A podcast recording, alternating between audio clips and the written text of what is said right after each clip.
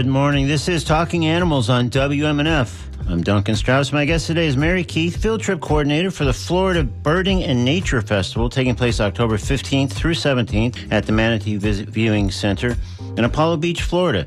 This three day event presents an array of activities, including field trips and boat trips and nature expos, speakers and seminars, some offered via Zoom, some presented in person outside with masks required and social distancing encouraged. The stated mission of the Florida Birding and Nature Festival is, quote, to promote appreciation and conservation of Florida's birds, its wildlife, and their habitats through responsible nature-based tourism and public awareness, unquote. Keith, a past president of the Tampa Audubon Society, will fill us in on some details of the festival, including a bit about the seminars and speakers, as well as the event's COVID protocols, how to register for the festival, and more. We'll get that lowdown and more when I speak with Mary Keith in a few moments here on Talking Animals on WMNF. Before I outline what else will be happening on today's show, I want to look ahead to next week's show. That's October 6th, when WNF will be in the midst of our one of our two-day fund drives. So naturally, I want to ask for your support, including donations before October 6th. But in a weird wrinkle, because WNF's fiscal year doesn't start until October 1st, no pledges we receive before October 1st will be credited towards the Talking Animals fundraising goal. So I'm still asking for early donations. That's the only way to really reach my super high fundraising goal, especially in less than an hour. But I'm also asking you to wait until this Friday, October 1st, to make that early donation by hitting the Talking Animals tip jar, which you can find on WMNF.org on the Talking Animals page on the station website. And then, as always, I'll have some exclusive thank you gifts for pledges at various levels, ranging from a pair of amazing tickets to a concert featuring James Taylor and his all star band, with that show opened by, get this, Jackson Browne and his band. So that show's happening November 11th at Amalie Arena. What else we have includes uh, stemless wine glasses emblazoned with this message I save animals. What's your superpower? And of course, a week long stay at a remodeled condo on the island of Kauai. Fabulous uh, opportunity for a discounted stay in that idyllic setting. So visit talkinganimals.net for more information on these thank you gifts and simple, easy ways to support Talking Animals. WNFME. Though again, just it's Wednesday now. Friday is the first, so we just got to hang tight till till Friday before any early donations come in. But we really, really urge you to do that. It's really, like I said, the only way for us to reach our um, usually quite towering fundraising goal. Later in today's program, I'll speak briefly with Father Andrew Hayes of St. Clement Episcopal Church in Tampa, which this Saturday, October 2nd, will offer a blessing of the animals, extending a 34 year tradition. There are wrinkles to this year's blessing, which we'll hear about from Father Andrew when I speak with him a bit later in today's show. Right now, though, let's discuss the Florida Birding and Nature Festival with Mary Keith, with the reminder that I invite you to join the conversation by calling 813 239 9663, emailing dj at WMNF.org, or texting 813 433 0885. This is Mary Keith on Talking Animals on WMNF. Good morning, Mary. Good morning, Duncan. Thanks so much for joining us on Talking Animals. I'm glad to be here. My first time on this radio show. Okay, well, uh, we're already off to a good start, I want to believe. So, but uh, so of course we're here mainly to discuss the Florida Birding and Nature Festival, which we absolutely will in a moment. But you're one of the organizers and clearly a festival spokesperson. So I'd like to just kind of take a, a moment now and just find out a bit about you. For example, when did you get into birding? Oh my! Both of my parents were botanists. I grew up in rural Pennsylvania. I've been watching birds for as long as I can remember, and I'm well over 70, so it's been a long time. And uh, apart from your parents both being botanists, what first drew you? I mean, what spoke to you about birds where you, you know, started, uh, you did that on, almost on a precocious level, maybe? Well, I mean, and it's what still fascinates me about birds. They change their colors from season to season. They come and go. For a while they're here, then they're gone, then all of a sudden they're back again. They sound different from season to season. So I grew up in Pennsylvania watching so many birds in their breeding colors singing their breeding song. And then after various peregrinations around the world, I ended up down here in Florida. And all of a sudden, here's these same birds, but they're now in their non breeding colors and they're not singing their breeding songs. So I had to start all over again. And Florida is just fantastic because just about anything that breeds in the eastern half of the U.S. and a whole lot of stuff that breeds in the western half of the U.S or even up in northwestern Canada comes through Florida at one, generally two times of the year as they're migrating north or south. So it, you know, I mean, yes, I, I love the the butterflies and I love the plants, but a plant is a plant, and it stays in the same place and the birds are just always on the move. So it sounds like that's a key quality that has fascinated you, I guess, for some years, whether you're in rural Pennsylvania or here uh, in the Tampa area. Well, I mean, it's it's just their their variability. They're it's the same species. It might even be the same bird, but they're they're variable. One of the things that I like to say when I'm leading bird trips and somebody asks me about a bird doing something, I didn't know they did that. And I said, "Well, we haven't taught them to read English yet or Spanish, German or, you know, whatever. So they haven't read our books and they just go on doing whatever they please. Hmm. and it's up to us to to figure out you know what they're doing and why and how. Yeah. So some of them are kind of mavericks, I guess, in the sense of like you have to sort of crack their code. Well, it, you know, I I think in a way it's just a lot of it is there's so much that we don't know. They're survivors. They have been surviving. They they travel from Canada to the southern tip of South America and back again. Just a whole humongous range of habitats plant food sources, dangers, and they manage to keep on going. So they, I think, are a lot more flexible than we give them credit for or that we've managed to figure out and put in a book and pass on. Yeah, well, I guess there, as many animals are, but maybe uh, I find this maybe more pronounced maybe in the bird world. But this sound they're, they're super adaptable. Exactly, exactly, and and as climate changes and you know people keep impinging into their habitat, we're finding out which ones are the most adaptable and and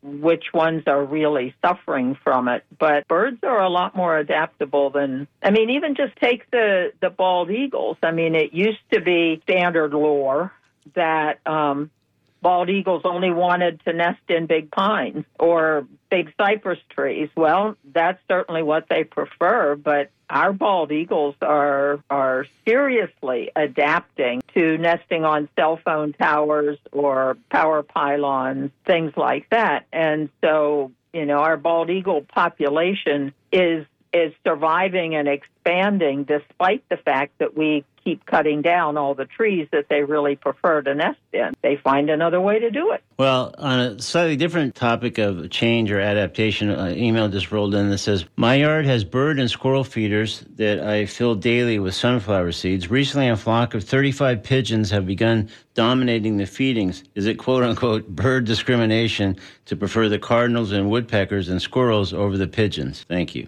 No, we basically put put feed out, put feeders up for our own pleasure. Here in Florida, um, not very many birds, if any, are truly dependent upon our our feeders, and um, you know, I take things down when I or I actually have a piece of. Um, fishing line attached to one of my bird feeders because the grackles or the blue jays will get on it and just empty it. So I have the fishing line attached and it comes up and through the, the crack in the door. And when I see the grackles get on that feeder, I give the fishing line a jerk and chase them away.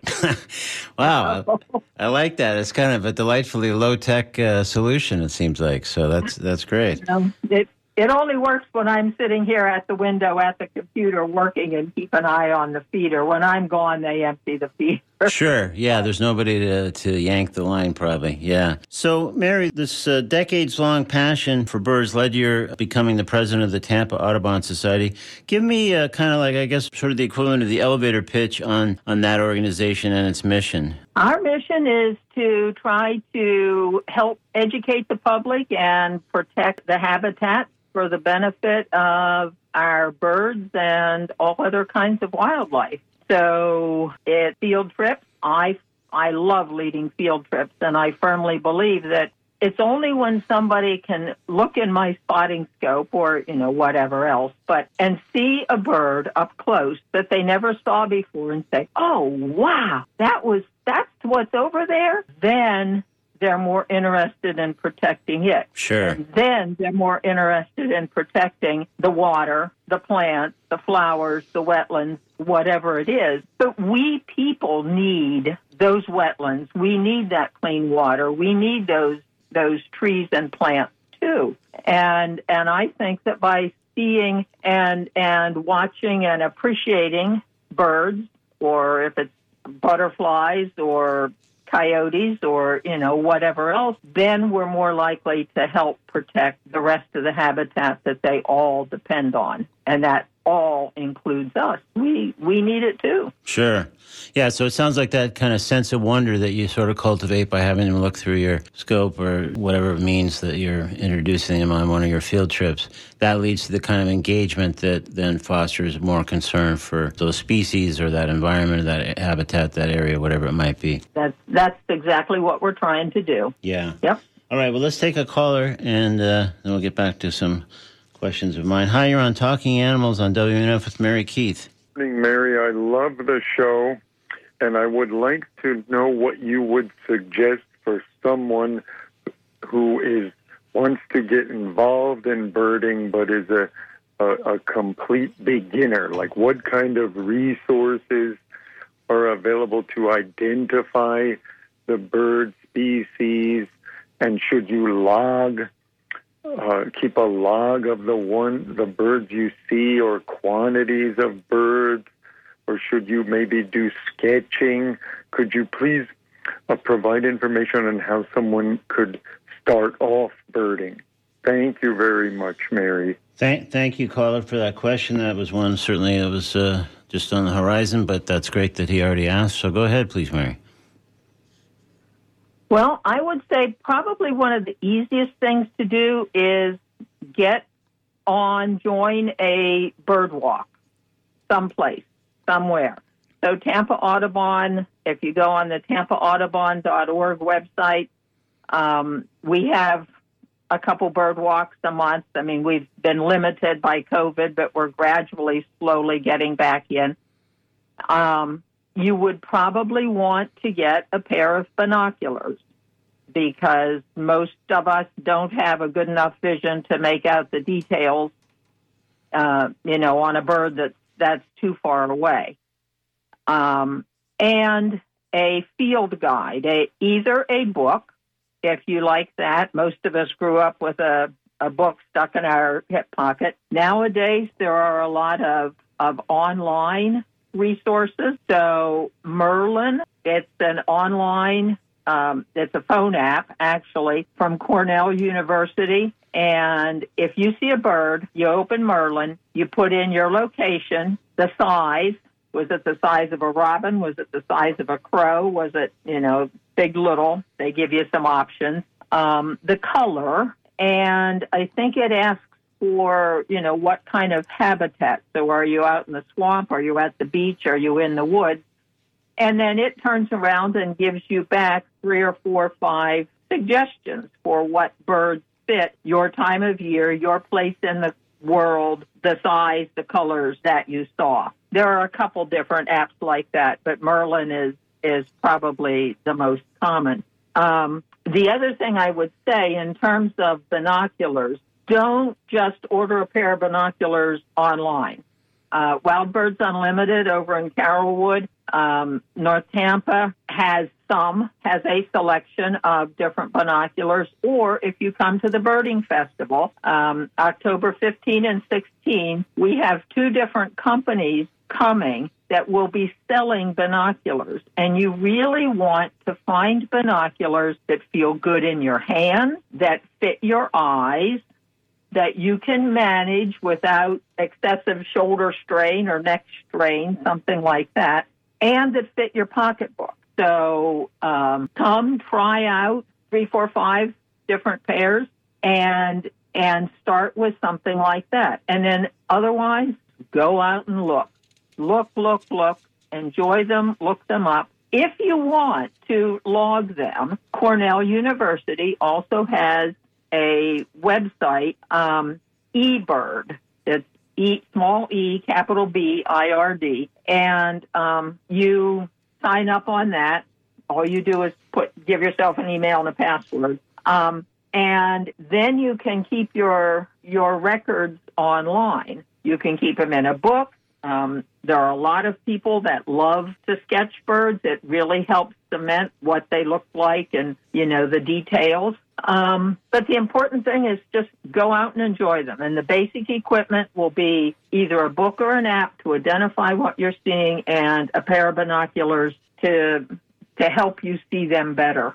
Great. Well, thank you. I think that gives the caller uh, uh, some some really good guidance in getting started. And so, in case some people might just be tuning in and not quite sure who we're talking with or what we're talking about, this is Talking Animals. I'm Duncan Strauss, and my guest is Mary Keith, one of the organizers of the Florida Birding and Nature Festival, taking place October 15th through 17th at the Manatee Viewing Center in Apollo Beach, Florida. And the festival uh, will present an array of activities, including field trips and boat trips, a nature expo, speakers and seminars, and more. If you'd like to ask Mary a question about about the festival or birding or something else related, please call 813 239 9663.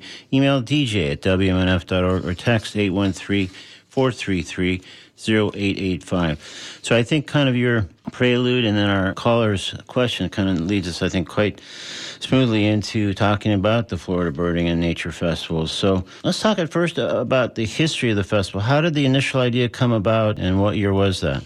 Oh my, the original original festival was probably 20 some years ago and originally it was headquartered over in Pinellas County. When I first moved to Tampa, the first couple years were over in Clearwater, and then it was down at Eckerd College. Then it went away for a while, and um, several of us here, and Paul, who at the time was working for um, Audubon of Florida, and um, myself and some other folks got together and decided to start it up again. And this is our fifth. Last year was supposed to be our fifth. This is our fifth year here in Pinellas in Hillsborough County, and we wanted to. I mean, fall October is uh, September and October are our best migration times mm-hmm. here on the west coast of Florida um, because so many things are coming down and and they get over to Fort DeSoto and they take a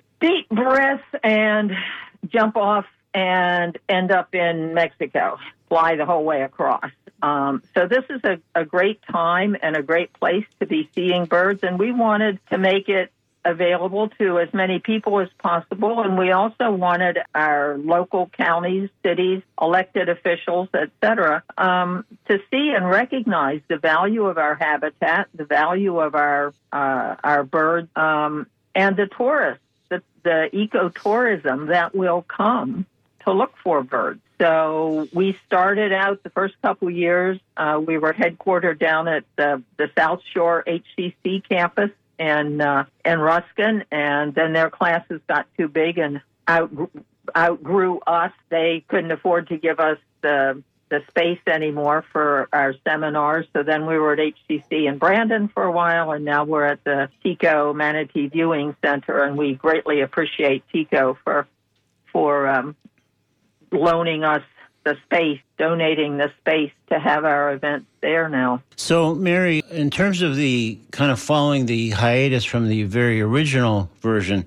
of the festival, was there something that you and the others that, that revived it said, hey, we're missing and, and not providing a really significant opportunity? Or was there some a gap that started just kind of get to people, or they just thought, hey, you know what, we've got to we got to relaunch this thing? Well, I don't know that there was that there was any single impetus. I mean, as I was president of Tampa Audubon, every year um, I would get, and I know the previous presidents do, and the current one does too. We get emails from people who are coming into the area either on vacation or um, for a business trip or something like that, want to bird, don't know where to go. So they'd say, Hey, I'm going to be here. You know, I have two days. I'd really like to see this, this, and this. You know, give me some suggestions on, on where to go. Mm-hmm. Well, I can do that individually, but if we can make it an event and I can round up some of the absolutely top notch bird birders in the area to be guides for our various field trips, um, you know, and then we have seminars and we have expos and all kinds of things like that to go with it. It just, you know, it makes it a lot more fun, a lot more interesting, and we can draw a lot more attention to it. Sure. So, with that in mind, and kind of the idea of, of saying, yeah, sure, I could kind of make a suggestion of somebody emailing in, but maybe if we do more of a collective event that can serve more people with the same kind of idea. And how many people in the revived version of the festival typically attend the uh, Florida Birding and Nature Festival? Well, in our fourth year, we were just shy of having 500 people. Oh, my goodness. wow. Then la- last year, of course, it didn't happen at all. Yeah. And this year, with the the um, you know the hesitancy for travel, et cetera, et cetera, um, we're something over a hundred people registered Mm-hmm. now, and uh, you know it's it's going to be a, a build it back up again. But we changed too. Um, the first several years, I was we were only planning five or six field trips a day, but we had more people on each field trip. So this year, just to try to be safe, I have 12 field trips running each day, but we're limiting most of them to not more than 10 participants. So, you know, there's more, more, we're more scattered out. Yeah. Um, but we're hoping that it's going to be a lot safer. sure. Everybody feels more comfortable, I'm sure, with that uh, yeah, approach. and that's why we're we're using uh, the Manatee Viewing Center because there the expo is outdoors. So if you're familiar with the the Manatee Viewing Center, you go in and you go up the ramp to be able to look out. You know, over the water at the manatees, and the snack bar is upstairs, and the gift shop is upstairs, and there's that big open space underneath where they generally have picnic tables. So that's where we're going to have the the expo. So it too, it's got a solid roof, but it's still going to be outdoors. So there's going to be lots of of air movement, and we're trying to make that as safe as we possibly can for for everybody as well. Well, this sounds like uh, you know a lot of care and thought has gone into it, especially with people kind of uneasy in many respects about gathering. So it sounds like you've really addressed that in putting this year's uh, festival together. Let's indeed talk about just a few basic details, and then get into some specifics, maybe about speakers and or field trips. But as I think we've noted, the win part is October 15th through 17. The where, as we've also noted now once or twice at least, is the Manatee Viewing Center in Apollo Beach. And also, we could let people know that the website is FB FBN Festival, I should say, org. So uh, short for Florida Birding, and then the letter N Festival.org for details that we may or may not get into all of them today. So that could help you uh, fill in some of the things that we don't maybe have a chance to cover extensively. So let's get into some of the speakers. And again, in addition to, I guess, who some of the speakers will be, let's touch on how they will speak. I mean, I may have this wrong, but it seems as I understand it, some speakers will deliver their talks via Zoom whereas some will be presented in person outside at that space you just described, I guess, with masks required and social distancing encouraged. So, do I have that right so far? Um, pretty much. Okay. The, the the seminars during the day. So there's seven different talks on Friday, seven different talks on Saturday. Those will only be Zoom. There's no in person on those. Okay. And when when you register, uh, you you will get the link for all 14 of those talks, which you can watch in person then, or it'll take a month or so afterwards. But eventually, then you'll be able to go back and watch those again anytime that you want to in in the coming year. So those are the seminars.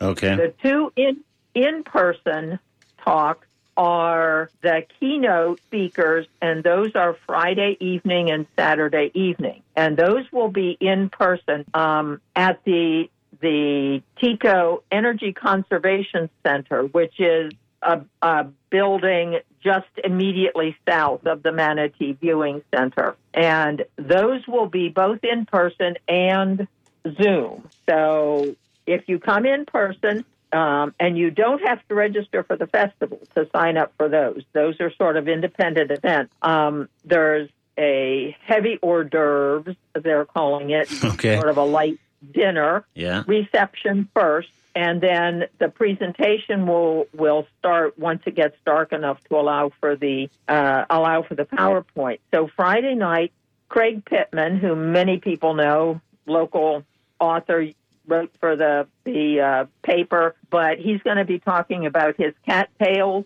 Mm-hmm. The book about um, the uh, battle to save the Florida Panther. Right, which he discussed Yeah. in this show uh, at one point a while back as well. Yeah.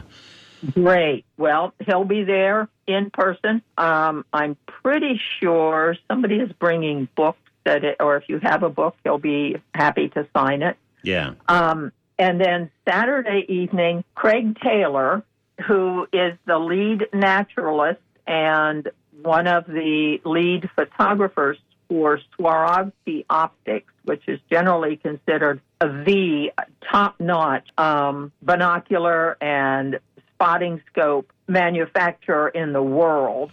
But they will have a booth and sell or demonstrate their equipment. But he will be talking about um, bird photography and how photography has changed the way um, the way we're documenting birds. So the previous caller asked about, you know, should he keep a log? Um, most people like to keep a log, but with this eBird that I mentioned then, um, they're getting millions of reports from all over the world all year round about birds. Well, a lot of them are, huh? That bird is there?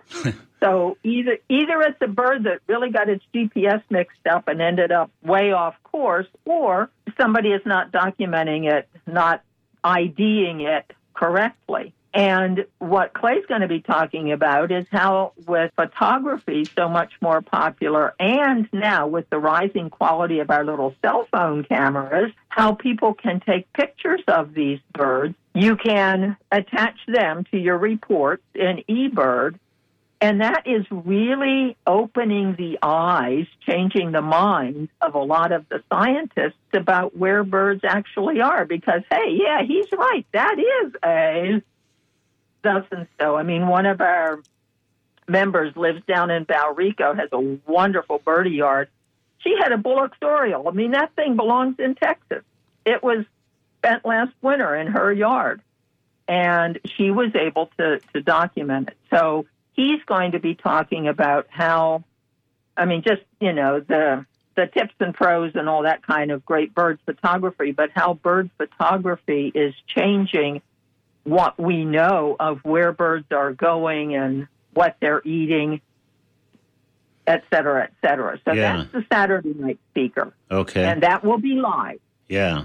But it sounds like in both cases, both Craig Friday and Clay Saturday, that they're they're live, but also there's the additional option uh, for those who prefer it to to see those on Zoom. Correct. Yeah, great. Yes. And I gather, perhaps hooked to the discussion about photography and how it's evolved and how that's changing things. Is that where people would get a chance to try out different kinds of binoculars, or or hooked to that uh, talk? Um, I don't. I don't think he's bringing the binoculars over to that evening session. I mean, you wouldn't be able to see very far in the dark anyway. right. Um, but he will have a table at the expo, which goes from 9 to 5 on Friday and Saturday at the Manatee Viewing Center. And the expo is free to anybody. You don't have to pay to get in. You don't have to register to get in. If you just want to come try out some binoculars, um, you know, just come in and we'll point in the direction of the right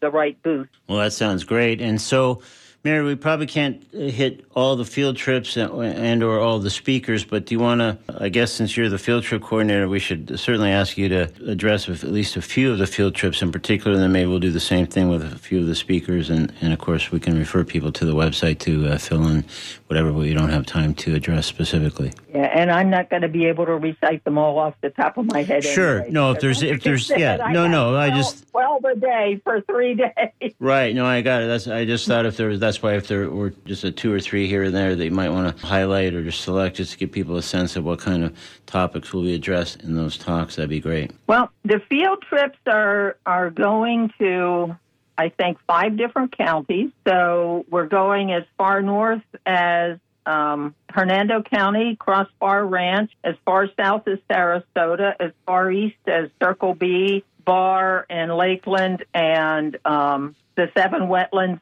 Preserve out in Mulberry, and of course over to Pinellas County. Um, we have three different kayak or canoe paddles. One one is Weeden Island, one is on the Hillsborough River, and the other one is down at Terra Ceia Preserve. We have several boat trips if you just want to get on a boat and ride around. There's Outback Key, there's another one to Shell Key. Um, the one to Egmont Key will be partly boating because you go out and down around the east side of, of Egmont Key, um, where most people generally don't get to go because it's a a wildlife preserve, the southern end of the key. Uh, but then it'll come back and land, and you'll be able to walk around some of the fort. And we do have bird guides on all of these, so they'll be able to point out what it is you're seeing and help you find them. Um, we have several that are driving. So it'll basically be drive through an area, stop where the leader hears or sees some great birds. Everybody will get out, look, get back in the car, drive again. We have one wheelchair accessible or handicap accessible trip um, each day. One is over to Sawgrass Preserve, one is Weeden Island um, on the boardwalks there. And then the rest are walking trips of um, varying lengths and varying levels of of difficulty. So, you know, whatever kind of habitat is interesting you, whatever kinds of birds you're most interested in, in seeing. We've got great leaders on all of the trips. We're limiting, like I said, mo- the walking trips are 10 people per per trip. Mm-hmm. Um, a couple of the boat trips, because the boats are larger and they'll be outside moving, they're taking more. Yeah. Well, certainly it sounds like it's covering all kinds of ground, literally and figuratively, and all kinds of modes of of transportation.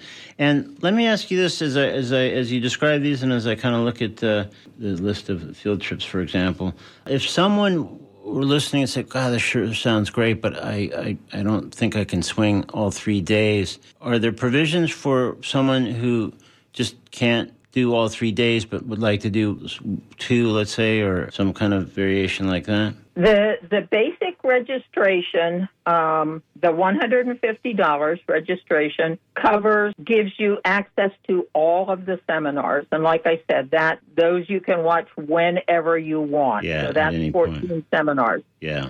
Then once you register, do that, then you can pick and choose one field trip, two field trips, three field trips, four field trips. Sure. Have, uh, there's at least one or two afternoon field trips. So if you're really gung ho, you could do one in the morning and one in the afternoon a couple of days. I see, yeah. But those are above and beyond. So you can pick as many of those as you want. The keynote, it's just $40 per Okay, yeah, sorry, Mary. We can't really shouldn't be talking about prices. I'm sorry, I should have indicated that oh, before. but okay, uh, yeah. sorry about that. No. But but the keynotes you don't have to register for the festival, so you just register for that keynote event. Yeah. Well, it sounds like there's a lot of options here, including, like you said, just coming to the expo without necessarily being part of the festival. For some reason, if that's your inclination. Right, and and the expo, there's like I said, the two optics vendors. Um, there's one absolutely fantastic um, artist, beautiful um, nature artwork. And then there's a whole variety of local agencies, organizations, either, you know, just trying to educate or trying to pick up volunteers or, you know, yeah. whatever. There's 20, 20 some different vendors there at the expo. And uh, in terms of the speakers, again, probably won't really be practical to get into them all, but but uh, one thing that caught my eye, among many other things, they, these all sound fascinating to me. But one thing is, one of the speakers on Friday will be talking about horseshoe crabs, and this, the very same speaker the next day will be talking about diamondback rattlesnakes. So uh, that's that's a pretty good range right there. Right. Um, our Saturday morning um, three speakers are all um, reptile and amphibian. We tried to do a sort of a focus group mm-hmm. that way. Yeah. Um, and then um, Berlina, yes, um, I think she works for uh, FWC, but uh, she has has worked with um, the diamondback rattlesnakes for a while, um, as well as as horseshoe crabs. And if anybody is not aware, horseshoe crabs do breed here, and FWC has a website where if you see a mating pair, they want to know. You can go in and and look uh, input, give them that kind of information add to their database of time and place where you saw mating horseshoe crabs. So, Well, but, this- but yes, we we tried to get a a variety for you know interest anybody because this is not just birds; it's birds Yeah. and nature. Yeah, no, you really, uh, you're definitely delivering on the the uh, the non-birding part as well as, of course, there's there's great birding opportunities. But uh, yeah, these these talks and outings and stuff sound terrific. And um, one one of our one of our seminars, if I or one of our field trips, if I may add, is uh, most is butterflies and um, other insects. John Lampkin and Mark Minno and Rob Epstein will be leading a, a field trip at the Schultz Preserve, which is down near um, Gibsonton, um, and that's in the afternoon, and specifically looking for butterflies and bugs. and I notice, I think that Mark will also then be one of the speakers on Friday morning, uh, talking specifically about Florida butterflies. Right, Florida butterflies. He's one of the experts on Florida butterflies. Yeah, that's great. So, Mary, we're sort of reaching the end of our time here. What knowledge or what sort of experience would you and, and other organizers like for a first time festival attendee to come away with uh, after after the 17th uh, of October? What, what, things constitute a successful festival from your guys' standpoint? Well, we want people to be happy with what they saw and where they went. Mm-hmm. Um, I think one of the draws is that a lot, not all, but some at least, of our field trips will get people into places that are not open to the public. Yeah. So it'll be a chance to get in and see yet one more facet, one more hidden jewel of, of habitat and birds, you know, here in, in this part of the country. And um, hopefully people will listen to some of the seminars and go, oh, wow, I didn't know that. Yeah. Gee, that's neat. Great. You know, that's that's the kind of thing that we're looking for, and um, you know, go out and go home and tell their friends and plan to come back next year and try some different field trips, and we'll have a whole new lineup of seminars, speakers for next year too. Well, this sounds great. Well, Mary, I think we have just reached the end of our time at this point. So we're going to speak with Mary Keith about the Florida Birding and Nature Festival, October 15th through 17th. And again, the letters fbnfestival.org. Or, of course, if you just want to search Florida Birding and Nature Festival, it comes up pretty readily, I've noticed. So you can find out more information, more uh, details about uh, some of when the the uh, field trips happen and, and the speakers that we've been talking about and some that we didn't have a chance to yet address. But it's really a, a really sweeping, comprehensive uh, festival and a great experience for people interested in, in birding and, as you noted, people who are interested in other uh, wildlife and nature in Florida. So it's just going to be great. So, Mary, thank you so much for joining us today on Talking Animals. You're quite welcome. If I could add one other thing, if people look at the the website and are just overwhelmed, use the contact us um, to ask questions. I have already been answering questions from people who register and want to know what's the best field trip for seeing this or you know seeing that. More than happy to answer them. So That, that's great. feel free to use the contact us as well. Excellent. All right. Thank you again, Mary. You're quite welcome. Thank you. Great Bye-bye. talking to you. Bye bye.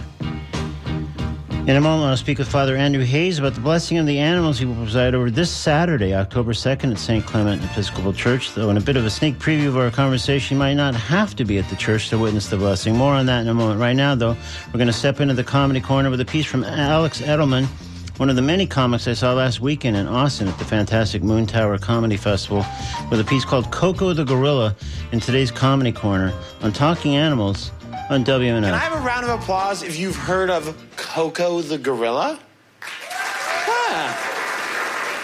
A few of you guys clapping, some of you not. Koko the gorilla, for those of you that don't know, is a gorilla that speaks fluent sign language. And in 1999, this is true, Koko met Robin Williams. And last year, they told Koko that Robin Williams had passed away, and Koko went, Koko friend, Koko sad. Which is sad, but on the plus side, how funny was Robin Williams that even gorillas were like, this guy is unbelievable. Have you seen Jumanji? It's a little offensive to us, but still. My comedy hardly works if you're not a Jew from New York City. Robin Williams crossed the species barrier. Second of all, and obviously, did they have to tell the gorilla that Robin Williams had passed away? She wasn't gonna catch it on Twitter or anything like that. Someone made a conscious decision to walk into a gorilla enclosure. Just like,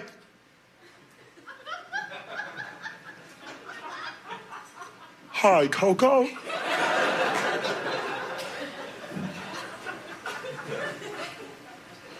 Can you put down the banana?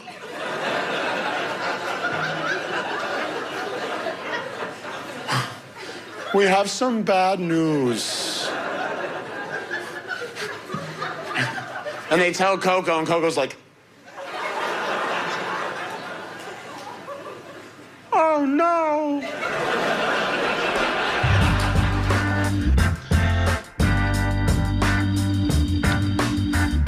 That was Alex Edelman.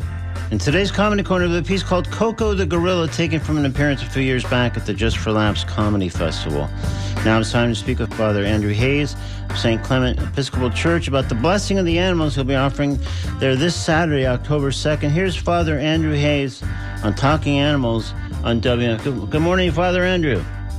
Good morning, Duncan. Thanks for having me on your show. Oh, thanks so much for joining us. So, I understand St. Clement's has been hosting the Blessing the Animals for 34 years. So, first of all, I'm sure everybody's kind of got it down by now.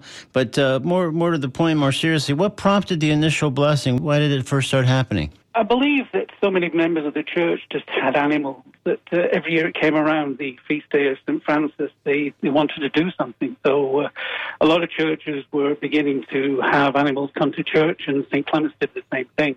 And since then, it's just grown and grown and grown. You noted that uh, other churches were starting to do the same thing, but it, just from what little I seem to have seen and, and heard and read, it's pretty safe to say that St. Clement's is particularly an animal friendly church. That's wonderful. What's behind that, though? Why is it so animal friendly? Um, well, part of it because we try and encourage people to rejoice in all of creation rather than just keep it uh, centered on humans.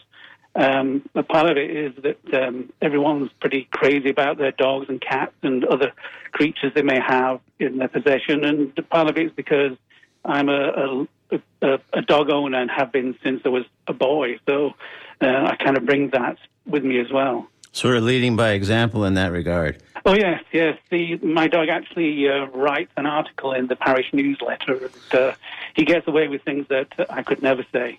And he gets fan mail, and I never do. Is that Winston? Yeah. Yeah, no, that's it. I was struck by it because that's that's got to be some impressive keyboard technique to write that uh, that monthly column. So, uh, Oh yeah. my hats hats off to Winston. So let's let's talk a little bit about the blessing of the animal celebration slated for this Saturday, October second. So sounds like uh, it'd be a little bit different than maybe some years. So t- just kind of give us some of the key details, if you wouldn't mind. Yes, normally we would have it uh, and host it in the church grounds with lots of vendors and uh, animal rescue groups being involved. But because we're still in the middle of COVID uh, and we uh, err on the side of um, uh, being particularly careful, we uh, have a service online, which we have a YouTube channel and a Facebook page, St. Clement's Episcopal Church, Tampa, and that will be 10 a.m. on Saturday.